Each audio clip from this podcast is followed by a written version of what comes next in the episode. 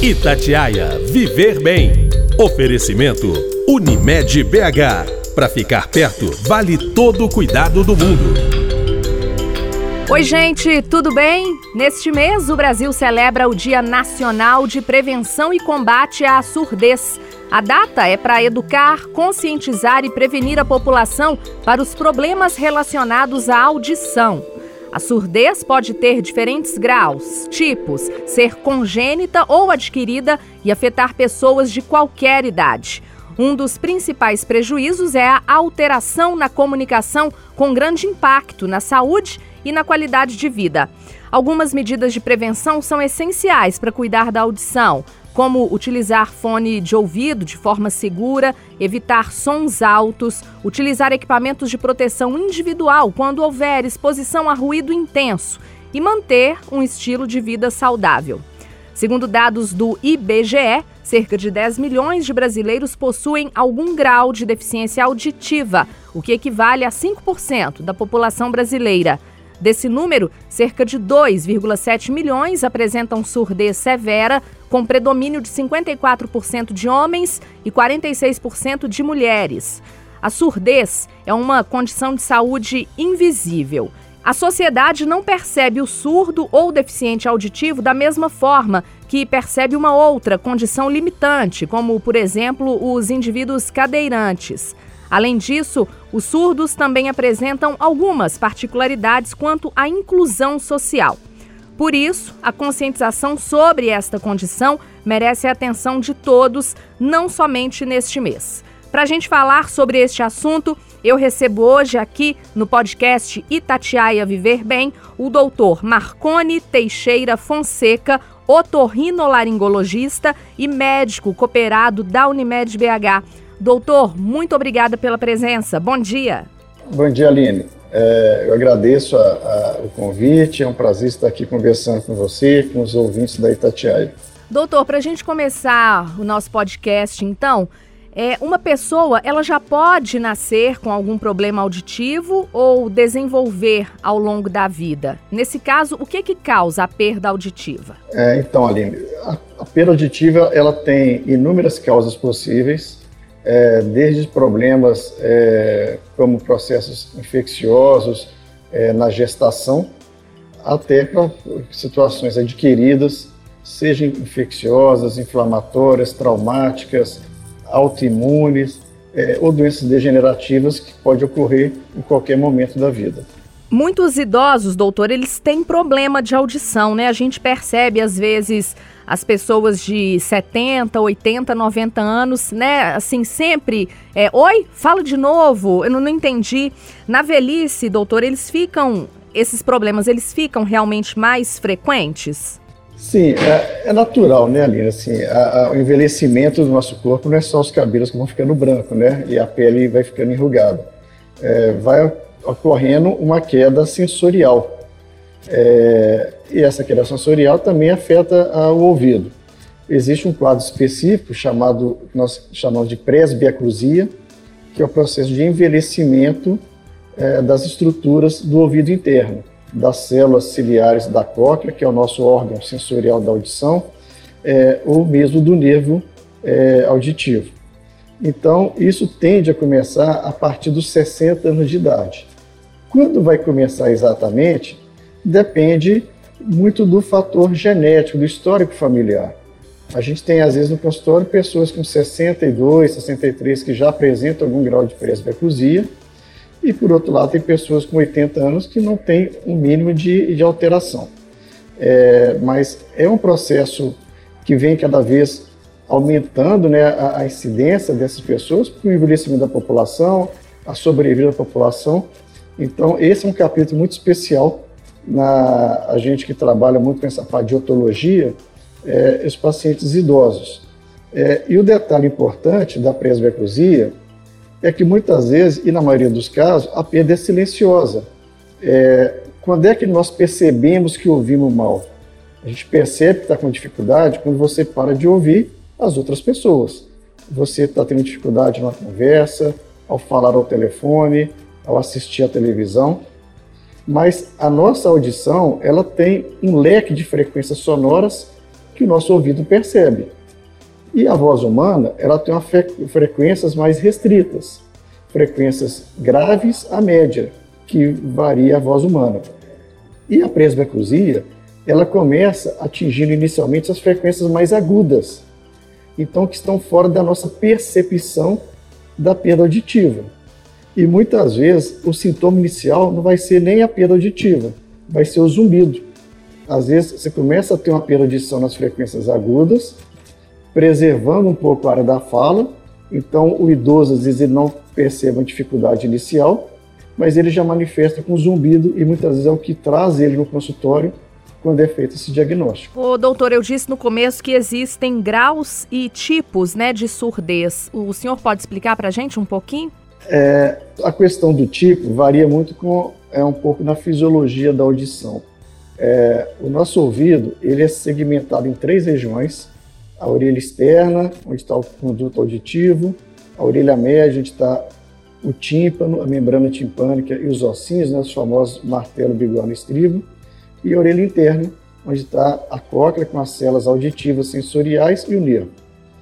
Então, sempre que eu tenho um problema na condução do som, problema na orelha externa, uma rolha de cera, por exemplo, ou um problema na orelha média, uma perfuração do tímpano, eu tenho uma restrição da chegada do som às células auditivas. Então, esse é um tipo de perda na condução do som, perda condutiva. Se o meu, meu, o meu caminho de condução do som está ok, orelha externa, orelha média, mas o problema está na recepção desse som, do estímulo sonoro na orelha interna, é, aí o problema a gente chama de neurosensorial.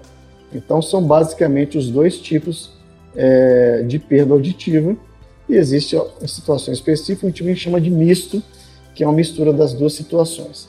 E quanto ao grau, existem vários graus de perda auditiva. Isso aí, de acordo com a tabela que nós temos, né, é considerado norma ouvinte aquela pessoa que escuta com até 25 decibéis. É, a partir de 25 decibéis, se eu tenho uma demanda auditiva maior do que 25 decibéis para me ouvir e entender um som, é, uma palavra, uma sílaba, é, eu já tenho uma perda auditiva. E aí vai graduando em perdas em grau leve, moderado, severo e até profunda. Ô, doutor, e quem está nos ouvindo agora, né, e percebe que está com algum probleminha auditivo, que está ouvindo menos, qual profissional que ele deve procurar? Qual especialidade médica? Deve procurar sempre inicialmente o otorrinolaringologista. O otorrino é o médico especializado em patologias de ouvido, nariz e garganta e onde ele vai ter os recursos necessários para avaliar, examinar esse paciente, fazer uma avaliação às vezes ele pode estar tá tendo uma dificuldade de ouvir porque está com a cera impactada no ouvido e que aquilo é simples de resolver. É, e aí, dependendo do exame físico que ele fizer, ele vai demandar exames complementares, sendo que o nosso pontapé inicial normalmente é a audiometria, que é a avaliação, é a mensuração da, da perda auditiva, a mensuração da audição. É um exame que nos dá uma série de parâmetros que ele vai é, me informar se existe a perda auditiva, se essa perda é unilateral ou bilateral, se ela é simétrica, ou seja, se tá, os dois ouvidos estão iguais ou estão diferentes, o tipo de perda, o grau de perda, e aí ele vai fazer o diagnóstico. Dentro da avaliação audiológica, e aí muitas vezes o otorrino ele trabalha é, em cooperação com a fonoaudióloga, que normalmente é quem é, executa alguns desses exames. É, o papel do otorrino é na avaliação, no diagnóstico, na proposta de tratamento e no tratamento. E a fonoaudióloga, ela trabalha geralmente junto com o otorrino, executando alguns exames e fazendo a terapia da reabilitação auditiva quando é indicado. É, os exames, normalmente a audiometria é o nosso pontapé inicial, é um exame bastante comum hoje em dia, tanto na, na clínica otorrinolaringológica, quanto na medicina do trabalho, como forma preventiva é, do trabalhador exposto a ruído. E aí, a partir da audiometria, dependendo da alteração que ela nos mostrar, pode ser demandada a realização de outros exames audiológicos, e são bastantes, e que vão é, desde é, exames de potenciais evocados do nervo auditivo, é, de potenciais evocados da cóclea, é, do exame de emissões autoacústicas, que é o teste da orelhinha, é, e até exames de imagem para sempre objetivando fechar o diagnóstico é, da causa daquela perda auditiva. Doutor, o senhor falou anteriormente aí é, sobre a cera do ouvido. Às vezes, né, a cera pode tapar o ouvido, não deixar a pessoa ouvir muito bem. E muitas pessoas, para tirar a cera, doutor, acabam usando tampa de caneta, grampo, né, o próprio dedo. Isso é, não é recomendado, né, doutor? Eu acho. E o, o cotonete, ele, a gente pode usar o cotonete normalmente? É, o Aline, se usar o dedo, tá bom demais. o dedo não tem como entrar. O dedo pode. Não tem risco nenhum, então é uma maravilha. Todo mundo, aliás, deve usar o dedo na, na, na, limpeza, na higienização do ouvido na hora do banho. É onde a gente tem que limpar o ouvido, é até onde que o dedo entra. É, o que as pessoas não sabem é que eu costumo brincar que o ouvido é como se fosse o forno autolimpante. Ele produz a cera, a cera é necessário, né? ela não está ali por acaso, ela tem uma função de proteção, de umidificação, lubrificação do conduto auditivo. É, sem a cera, o nosso ouvido estaria exposto, então muito mais sujeito a infecções, a irritações. Só que algumas pessoas têm uma tendência a acumular a cera. O ouvido ele produz a cera e ele mesmo vai julgando, exteriorizando essa, essa cera em direção à saída, para pela orelha.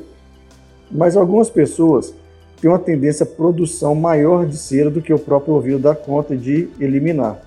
Ou tem uma anatomia do conduto auditivo também que dificulta essa autolimpeza.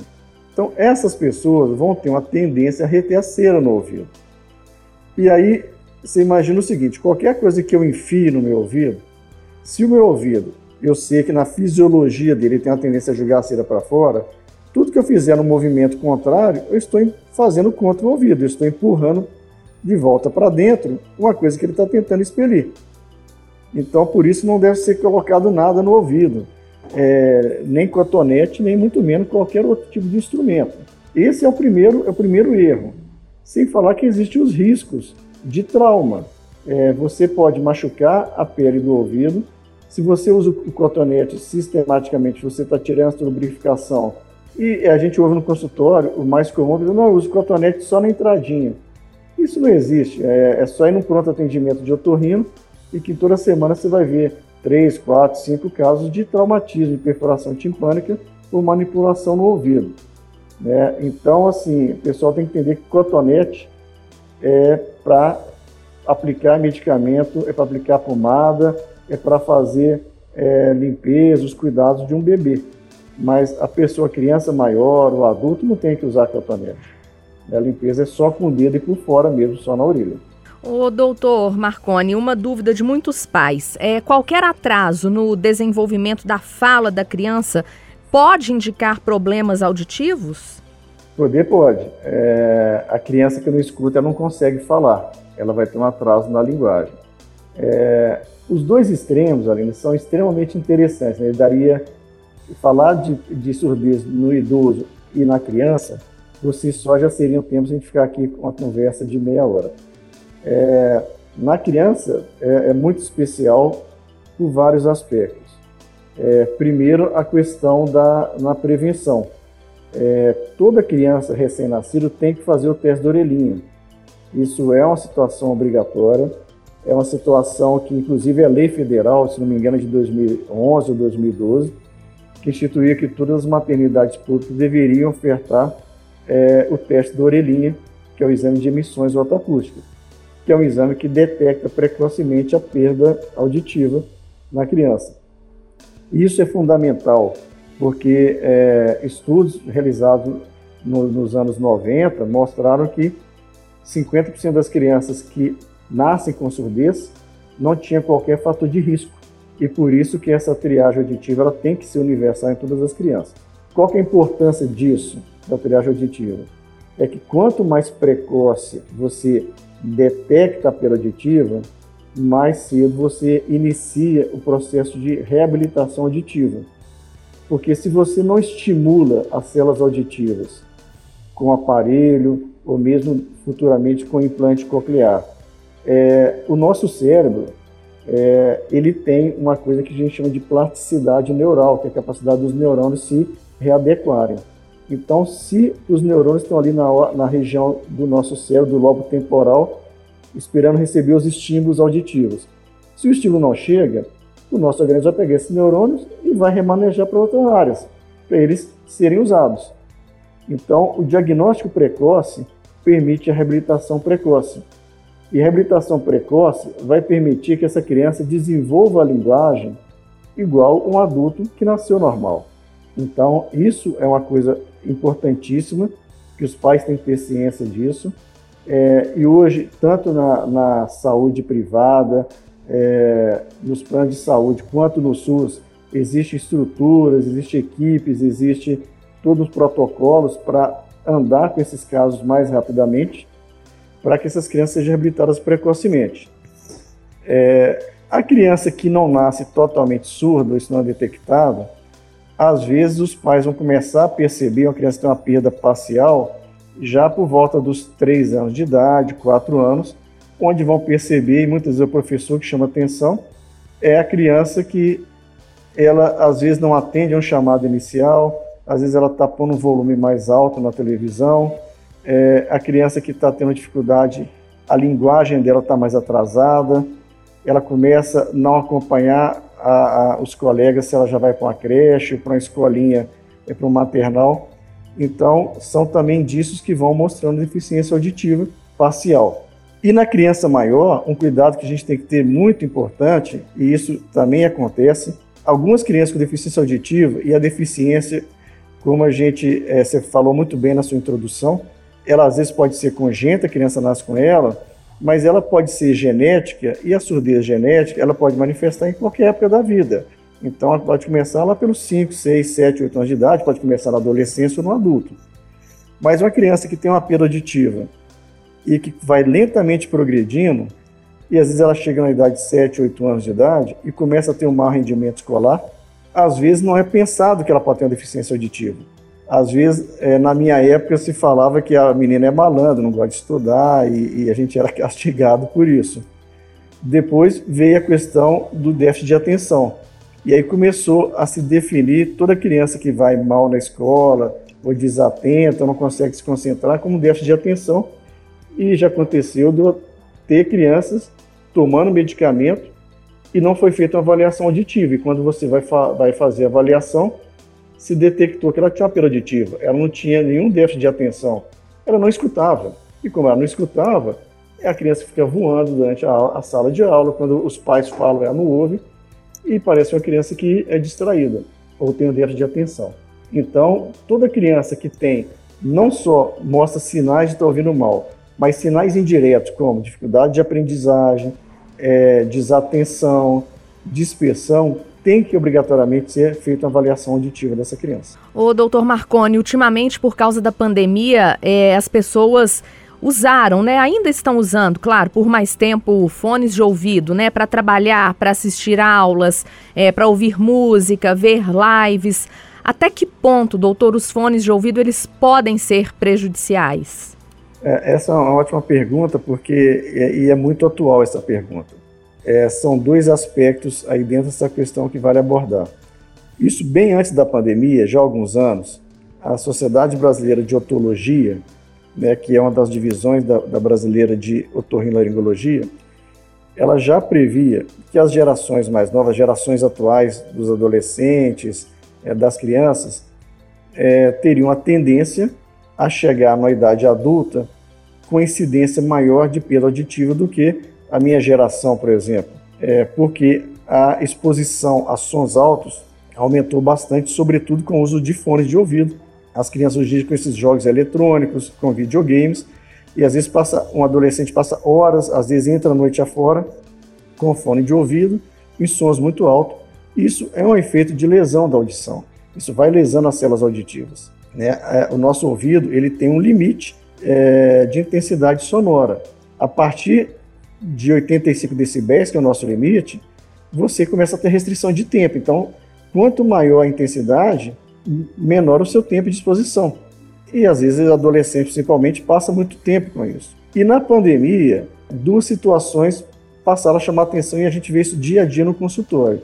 O, o fone de ouvido passou a ser usado por adultos de uma forma mais intensa é, professores, por exemplo, dando aulas online várias horas durante o dia, é, pessoas que trabalham em grandes empresas, fazendo reuniões e, e todos alegando que por estar em casa acaba que trabalhava até mais e ficando 8, 10 horas com fone de ouvido.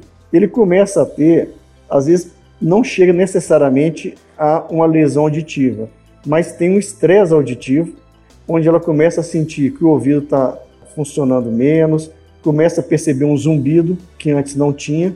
Então, esse estresse auditivo provocado pelo uso prolongado do fone, que ocorreu agora na pandemia, realmente tem levado muitas pessoas ao consultório. Alguns vão precocemente, antes que chegue a ocorrer efetivamente uma lesão das células, é, mas outros às vezes se prolongam e aí já passa a perceber uma lesão nas frequências mais agudas, como eu falei, e aí a gente já começa a orientar para prevenir essa, essa agravamento da situação. Então, doutor, o senhor é, falou de novo aí sobre o zumbido no ouvido. Não é uma coisa natural. Então, a pessoa que ouve, né, que tem aquele zumbido no ouvido, ela pode, deve procurar um médico. Sim, o zumbido, ele é, de certa forma, vamos resumir como se fosse é, um, é uma reação das células auditivas a um estresse que ela sofre, que pode ser transitório. Um exemplo, a gente vai no Mineirão e um dia o jogo muito cheio, que às vezes tem foguetório, tem tudo, e você sai de lá com muita, muito canto, muito alto, você sai de lá às vezes com um zumbido no ouvido, você vai numa boate, por exemplo, mas no outro dia tá ok. É um zumbido transitório, esse não preocupa é, um, é uma reação do seu, das células auditivas a um estresse que ela ouve, mas um estresse transitório. Quando o zumbido se torna persistente, ele é indicativo em 80% dos casos, nem sempre, mas na grande maioria dos casos, que há uma lesão ocorrendo nas suas células auditivas. E aí também aí tem que se buscar a origem do zumbido. Na realidade, o zumbido é um sintoma, não é doença. Então existe alguma doença, algum fator que está desencadeando aquela reação do seu organismo. Ô, doutor, para a gente encerrar, existe maneiras né, de prevenir a, a surdez? Sim, é, na sua introdução você colocou muito bem, você fez um resumo já do assunto e você citou isso de uma forma assim muito clara e muito bem explicado. Existem várias formas de prevenção e essa prevenção, Aline, deve ser começada desde o bebê, como eu disse, através da triagem auditiva, do teste da orelhinha e até no, no idoso. As prevenções básicas que a gente orienta é evitar a exposição a ruído, essa é fundamental. Então, quem trabalha com ruído tem que usar o EPI, aqueles abafadores de ruído. É, quem não trabalha com exposição a ruído, mas usa, tem o ruído como uma rotina, é, por opção no lazer ou mesmo no trabalho, é, tem que reduzir o uso de fones de ouvido, evitar ambientes é, de som muito alto por um tempo prolongado, é, evitar manipulação de ouvido. Então, nós falamos, é, uso de cotonete, qualquer coisa grampo, qualquer coisa que enfim no ouvido deve ser evitado. Quem tem histórico familiar de perda auditiva deve procurar um otorrino para acompanhar, para diagnóstico precoce. E o mais importante sempre, além da prevenção, é a reabilitação auditiva. A reabilitação auditiva ela deve ser feita. O impacto da perda auditiva não é só você não ouvir. Hoje se mostra, tem vários estudos mostrando que a privação auditiva, a falta do estímulo sonoro, ela desencadeia uma série de reflexos na vida do indivíduo, sobretudo no idoso. Efeitos como depressão, então, o idoso às vezes tem uma tendência à depressão, a perda auditiva agrava a depressão, porque a partir do momento que você tem a perda auditiva, você vai ter um isolamento, você se isola do convívio familiar e social, e isso agrava quadros depressivos. Você tem um, um processo cognitivo, porque também já está comprovado através de estudos clínicos, estudos científicos, que a privação auditiva ela compromete aspectos cognitivos como memória, concentração, raciocínio, é, e se você não reabilita a audição, você também tem uma tendência de agravamento da sua perda. Muitas vezes a gente tem idoso no consultório e que é proposto às vezes para ele a colocação de um aparelho auditivo, que é a melhor forma de reabilitação ou a forma inicial de reabilitação na maioria dos casos é, no idoso. E ele se recusa por questão cultural, por uma questão, vamos dizer, estética, ele se recusa ao aparelho, até por questão psíquica de achar que o aparelho é sinônimo de envelhecimento, ele não quer aceitar aquilo, mas ele tem que entender que se ele não estimula aquele ouvido, a tendência de degeneração vai ser mais rápida. Então, a reabilitação auditiva é fundamental, não só para reinserir a pessoa no convívio dela, mas para prevenir essas outras consequências que eu citei Ok, nós recebemos aqui no podcast Itatiaia Viver Bem o doutor Marcone Teixeira Fonseca, otorrinolaringologista, médico cooperado da Unimed BH. Nós falamos sobre a surdez, o Dia Nacional de Prevenção e Combate à Surdez, os principais problemas relacionados à perda auditiva. Doutor Marcone, muito obrigada, viu, pelos seus esclarecimentos. Obrigado, Aline. Eu agradeço a oportunidade. Grande abraço, um abraço a todos os ouvintes aí da Itatiaia. E na semana que vem eu estou de volta com mais um tema importante sobre a nossa saúde. Um abraço e até lá. Itatiaia Viver Bem. Oferecimento Unimed BH. Para ficar perto, vale todo o cuidado do mundo.